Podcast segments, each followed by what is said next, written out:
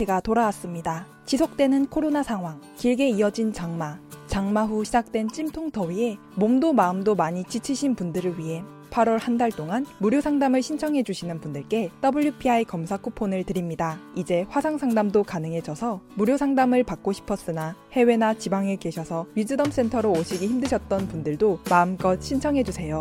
상담받고 싶은 내용을 사연으로 적어 연락처와 함께 위즈덤센터 메일로 보내주시면 무료 상담 신청이 완료됩니다. 무료 상담 신청 문의는 위즈덤센터.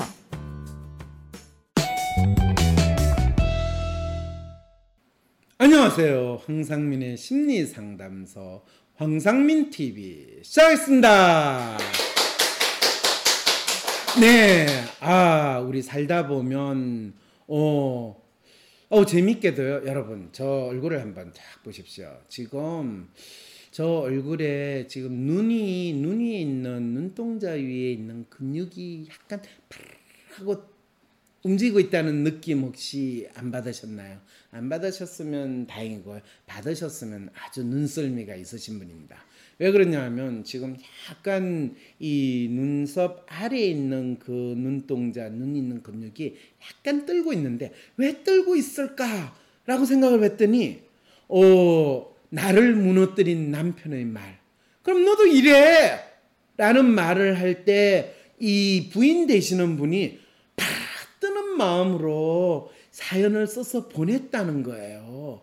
대체 남편이 어떤 말을 한마디 탁 던지면 이 집에서 아이를 키우는 이 부인 입장에서는 갑자기 자기가 죽고 싶거나 자기가 뭔가라도 일을 해야지만 제대로 식충이 아니라 제대로 사는 느낌을 가질까 이런 생각이 들까 이런 사연인데 한번 여러분 사연 한번 보실래요? 근데 안녕하세요. 아이 중심 육아를 하며 무수리 생활을 자처하고 그나마 유아 발달과 심리, 인간에 대한 호기심에 책을 붙들며 살다 황심소를 들으며 더 넓은 세계로 눈을 뜬 애청자입니다.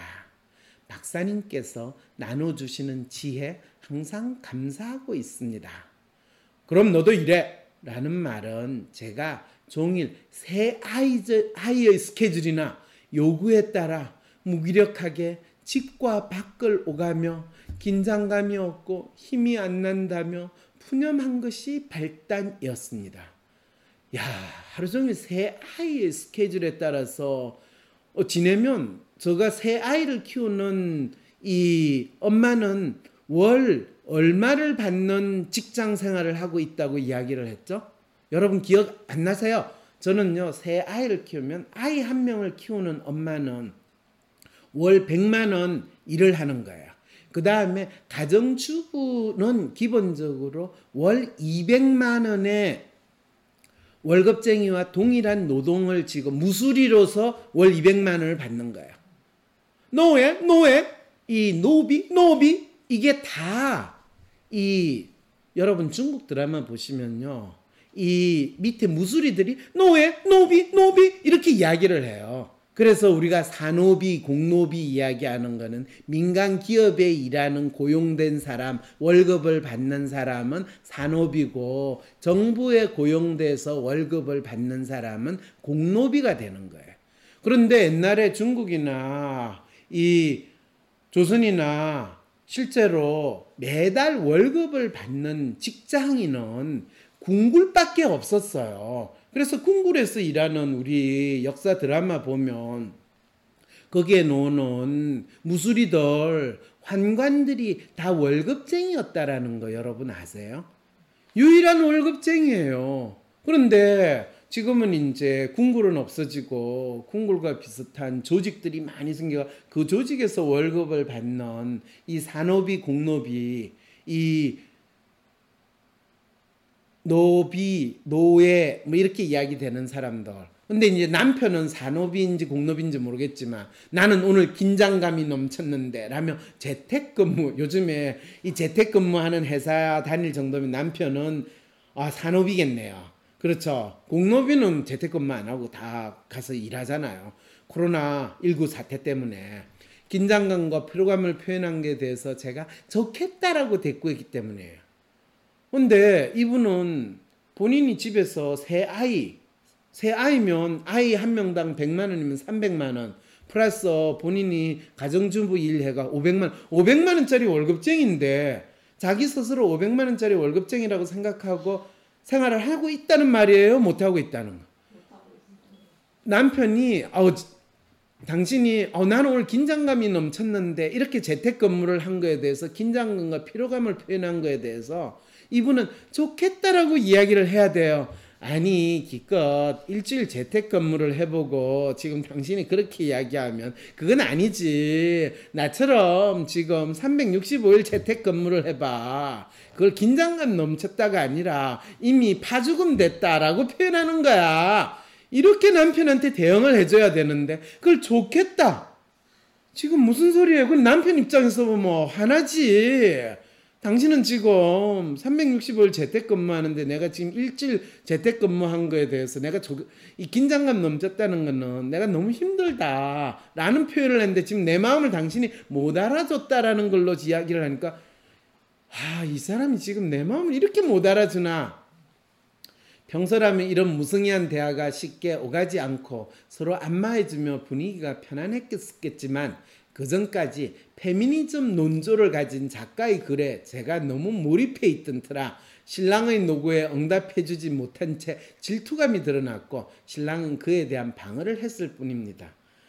아이고, 이분 진짜 본인이 어 진짜 가정주부로서 세 아이를 돌보고 있으면서 페미니즘 논조의 작가의 글을 읽으면서 어떤 심리 상태에 있었을까요?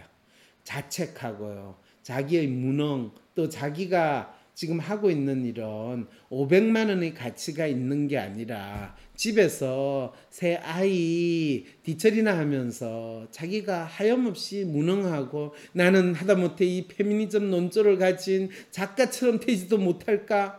그러면서 기껏 읽는 거는 아이 발달에 대한 거, 심리에 대한 책을 읽고 황 박사님 그러다가 더 열받아가지고 내 마음이 쪼개질 것 같고 폭발할 때 황 박사님의 황심소를 들으면서 내가 아이고 직장생활하는 힘든 여자들 남자들 이야기 들으니까 내 팔자가 그냥 나쁘지는 않나 보다 이런 위안을 받는 이 상황이 있다라는 거. 그런데 그럼 너도 이래 라는 말이 뭐라고 이렇게 모든 것이 다 무너져 내리는 것 같은지 모르겠습니다. 본인을 쓸데없이 자책하고 자학하는 모드로 그 페미니스트 걸 팔십이 년생 김모 씨 뭐 이런 책을 읽어보고 본인이 겉멋으로 페미니즘이라고 지금 사이비 코스프레 무장했다라는 걸 아셔야 되는데 그거에 대해서 전혀 인식을 못하고 이렇게 영혼이 산산조각나서 바닥에 흩뿌려지는 것을 허공에 묶어 망연히 바라만 봐야 하는 소중한 무언가가 몸에서 마주 빠져나가 버리는 같은 심정으로 어제 오늘의 시간을 보냅니다. 이거 진짜 이 작가의 이 표현 죽여주지 않아요? 야, 소중한 무언가가 몸에서 마구 빠져나가는 것 같은 심정을 당신 몸 안에 소중한 건 없어요. 빠져나가는 건 배설물밖에 없는데 뭘 그거를 소중한 뭔가를. 그동안 제가 집에서 보낸 시간의 의미는 대체 무엇일까요? 끊임없이 배설물을 만들어서 지금 보내는 그런 시간으로 당신이 규정할 것인가? 내 아이를 내가 이 새로운 인간으로 만드는 이 역사적 사명감에 내가 동참을 하고 저 인간같지 않은 인간 어 그냥 눈에 안 보이는 데서 일할 때는 내가 안 본 척하고 지내다가 이제 눈에 띄어가지고 하루 종일 보고 있는데 내가 저 인간한테 저 인간이 그래서 어, 긴장감이 있는 하루였어. 그렇지. 저 인간도 내보기 싫은데 하루 종일 일하는 척하고 하려니까. 왜? 회사에서 일하는 건 늘 상사 눈치 보고 일을 했는데 이제는 상사 눈치는 이 문자 메시지로 날라오거나 이메일로 날라오고 보는데 집에 더 신박한 상사가 있다는 거를 온몸으로 보이는 긴장감 넘치는 상황이죠. 그런데 본인이 겪었던 하루를 어떻게 이분 표현해? 집을 강나게 청결히하거나 음식을 부지런히 해 먹거나 아이들 학습에 신경을 쓰며 지도를 하지는 못하고 외관상으로는 거의 방치, 방임하는 듯 보이며 저는 주로 책을 읽습니다. 오 마이 갓. 여러분, 이분이 스스로 자기가 여러 가지 다양한 아이들을 위해서 또 집을 위해서 하는 자기가 진짜 의미 있고 대단한 일을 하고 있으면서 그 모든 거는 다른 사람들한테 방임방치하듯이 보이는 거야 라고 하면서 자책하고 자학하고, 자기에게 의미 있는 거는 책을 보면서, 황 박사님 책을 보면서 나라는 인간이 삶의 의미를 어떻게 부여할 것인가, 페미니스트 작가의 책을 보면서 내 영혼이 산산이 부서지고 망가지더라도 나는 그 영혼을 모아서 반짝반짝 빛나는 저 하늘의 별처럼 닦고 닦고 또 닦아서 코로나십구 바이러스가 여기에 조금 더 살지 못하게 하리라는 마음으로 나는 살아야 되지 않을까. 스스로의 생활에 대한 인식이 이렇기 때문에 신랑의 그럼 너도 마 이래 라는 말은 집에서 어차피 너가 하는 일도 별로 없고 특별히 애들한테 해주는 것도 없는데 원하면 그 시간에 나가서 돈을 벌고 너의 성취를 해 라는 말로 들리는 것입니다 라고 이야기합니다. 자기 스스로 자기를 얼마나 비하하고 자책하고 자학하는가, 그거를 마치 남편이 너도 나가서 일해 라는 말로 그냥 도장 찍는 수준이 아니라 남편이 칼로 한, 나를 팍 찔렀어요. 내 목덜미를 팍 눌렀어요. 이렇게 지금 스스로 이야기하는 거. 이거를 자학이라고 그래요? 자해라고 그래요? 자살이라고 이야기를 해야 되나?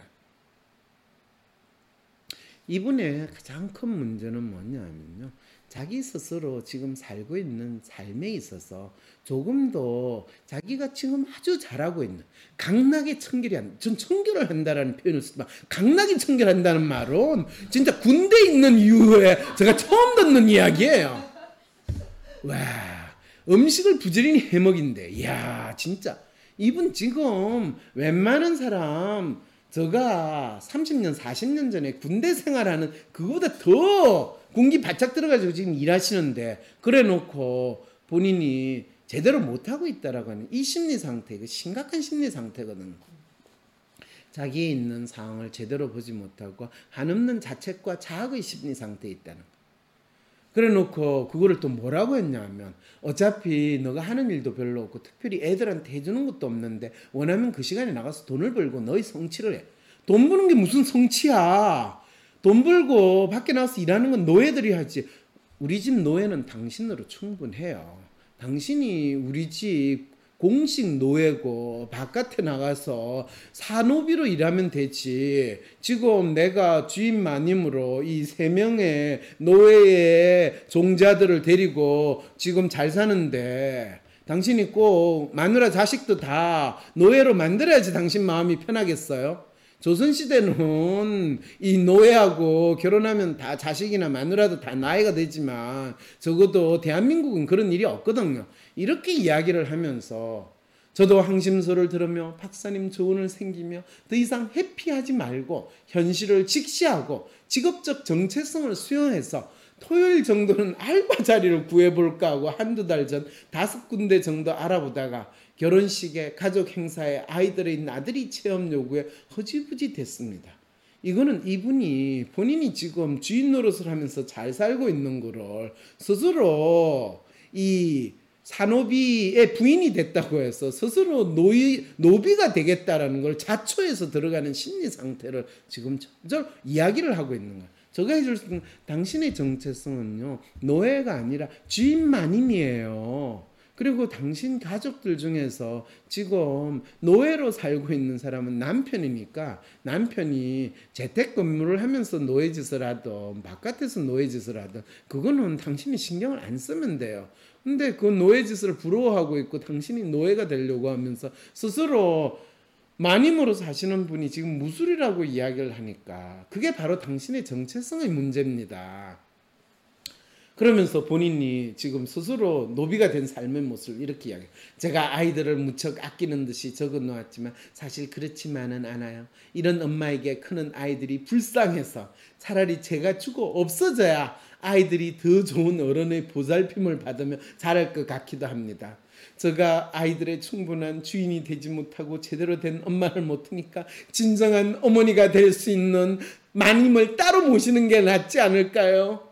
그러면 옆집에 있는 그녀를 데려올까요? 아니면 어디에 있는 그녀를 모셔오는 것이 좋을까요? 이게 지금 그러면서 이야기 어려운 책을 읽고 있을 때 말을 자꾸 걸어오고 아이들끼리 집안에서 싸우고 소리 지르면 공격적이 되고 잔인한 상상도 많이 합니다. 그러니까 이게 본인이 지금 왜 사는지 뭘 왜 사는지 자기의 정체성을 스스로 알지 못하니까 책을 읽으면 책 속에 뭔가가 있고 자기 삶이 번듯하게 나아질 거라는 거. 이런 거 있잖아요. 내가 좋은 대학에 가기만 하면, 좋은 회사에 취직하기만 하면 내 인생, 옛날에 그냥 서울대 갔으니까 너 인생 이제 폈다야. 너 연대 교수 되니까 이제 어이 출세했다. 그 소리 들을 때마다 속을 웃기가 안 찼네.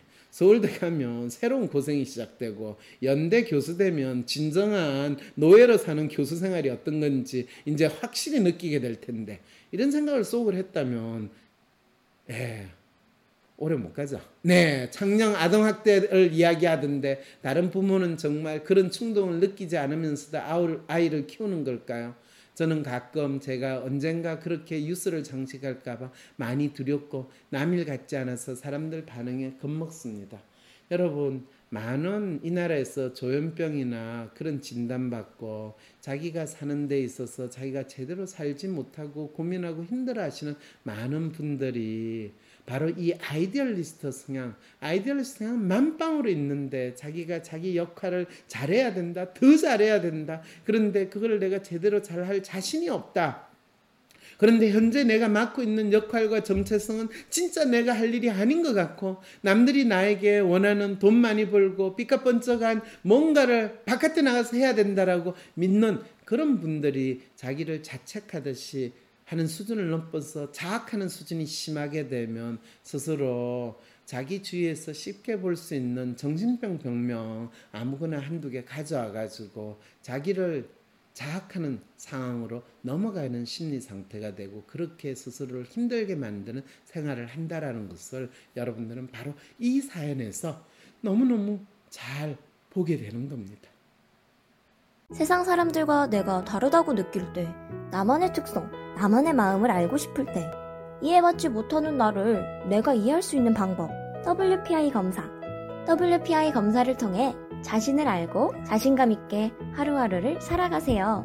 검사는 황상민의 심리연구소 사이트에서 하실 수 있습니다. 황상민 박사님과 일대일 비공개 상담을 할 수 있다고요? 비슷한 더블유피아이 프로파일, 상담 사연을 봐도 알 수 없었던 자신의 본질적인 문제를 파악하고 생각지도 못했던 실용적인 해결 방법을 얻으실 수 있습니다. 자기 삶의 통찰을 얻으시고 반복되는 문제에서 벗어나 원하시는 삶을 살아가세요. 관련 문의는 위즈덤센터로 연락 바랍니다.